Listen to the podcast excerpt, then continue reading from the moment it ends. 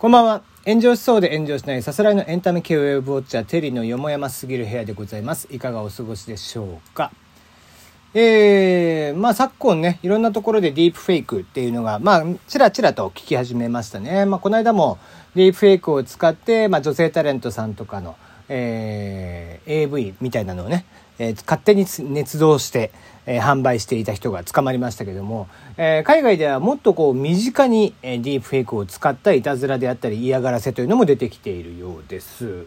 えー、とあるチアリーディングをしている、えー、娘さんこちらの娘さんを蹴落とすためにですね、娘さんのライバルを蹴落とすために、ディープフェイクで他のそのチームメイトの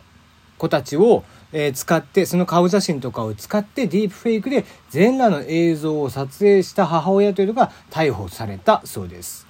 こちらは、えー、ディープフェイクを使ってですね、えー、嫌がらせ、もう完全に嫌がらせですね、をしたのは、ペンシルバニア州に住む、えー、容疑者、スポーン容疑者という方なんですけども、スポーン容疑者は AI でですね、違和感のない映像を作成する、まあ、ディープフェイク、こちらを用いて、地元のチアリーディングチームに所属する娘のライバルたち、この子たちが飲酒、喫煙などを行うムービーを捏造し、本人であったりチームやコーチの、えー、方に送りつけると。さらには自殺を促すようなメッセージを匿名で送信し送信していたということなんですね。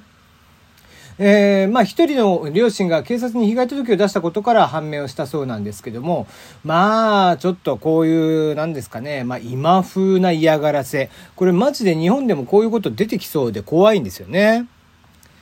最近のディープフェイクはかなり、えー、簡単に作るツールとかも出てきているようですので、まあ、実際に映像と何かの映像と、えー、ディープフェイクを掛け合わせてみたいなので、えー、嫌がらせをしたりだとか、えそういう、えいやらしい動画を作ったりだとかするっていうのももう今簡単にできるようになってきている。まあもう皆さんもなんとなく近しいものは実は見たことがあるとは思うんですけども、えあれですよね。結局えー、カメラなんかで顔の部分だけ加工したりとかするって、ああいう技術も似たり寄ったりな技術なので、あれをさらにもうひとひねりぐらいさせたものだったりとかするので、えー、実はそんなに、えー、そんなにかけ離れたものではない。うん、自分たちとはまた対岸のところにいるようなものでもなくて、もうすぐそばまで来ているものだったりもします。だから、まあ、うかつに写真を上げたりだとかするっていうのも、ちょっと怖かったりは最近はしてますよね。うん。まあ、もちろん顔写真っていうのを上げるっていうのもこう、まあ、思い出作りとしてはいいのかもしれないんですけどもまあそうですね、まあ、自身のものであればいいんですけども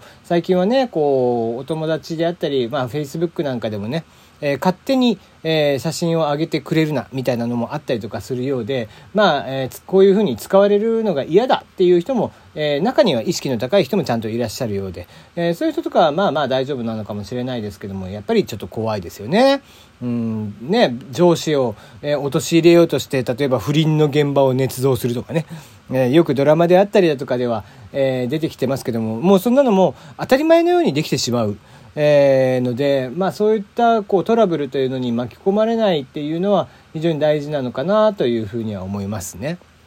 まあ、防ぎようがないっちゃ防ぎようがないような気もするんですけどね。多少はやっぱり、えー、そういう危険性をこの SNS だったり、えー、AI、ディープラーニングみたいな、ディープフェイクみたいなのがどんどんどんどん発達してくるとどうしても、えー、そういうトラブルというのは増えてくるので、まあ、特に芸能人の方々はね著作権なんか無視して、えー、全くつくやってもいないこうアダルトビデオとかに出ていたみたいな形になってしまってそれがスキャンダルとなって、えー、みたいな話になってくると大ごとになってくるのでね。